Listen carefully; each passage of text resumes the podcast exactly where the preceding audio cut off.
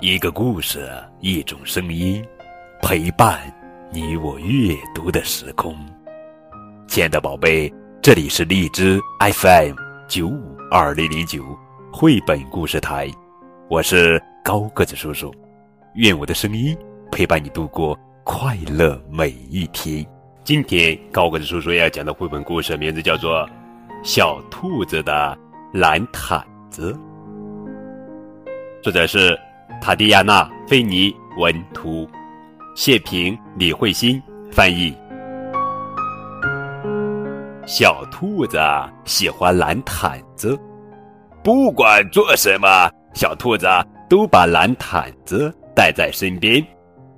小兔子需要蓝毯子帮他把秋千荡得高高的，他需要蓝毯子帮他画出。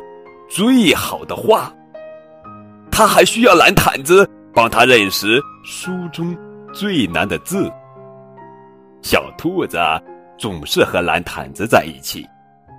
一天，当他们在沙坑里玩耍时，妈妈喊道：“小兔子，该进屋啦！你们都该好好洗洗啦。”小兔子觉得蓝毯子现在的样子。才是完美的。妈妈可不这么认为，宝贝。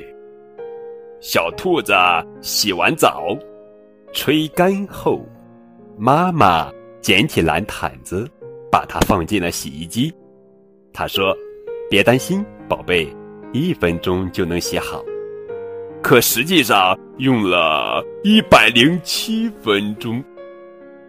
小兔子每一分钟。都看着蓝毯子，妈妈把蓝毯子晾起来，他说像新的一样。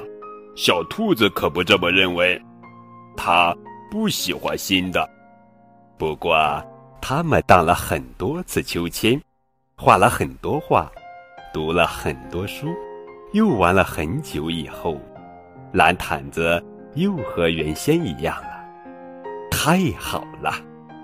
太好了！好了，宝贝，这就是今天的绘本故事《小兔子的蓝毯子》。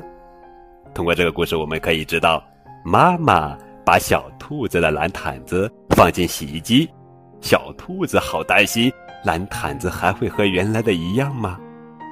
我们喜爱的小小东西会给生活带来大大的幸福。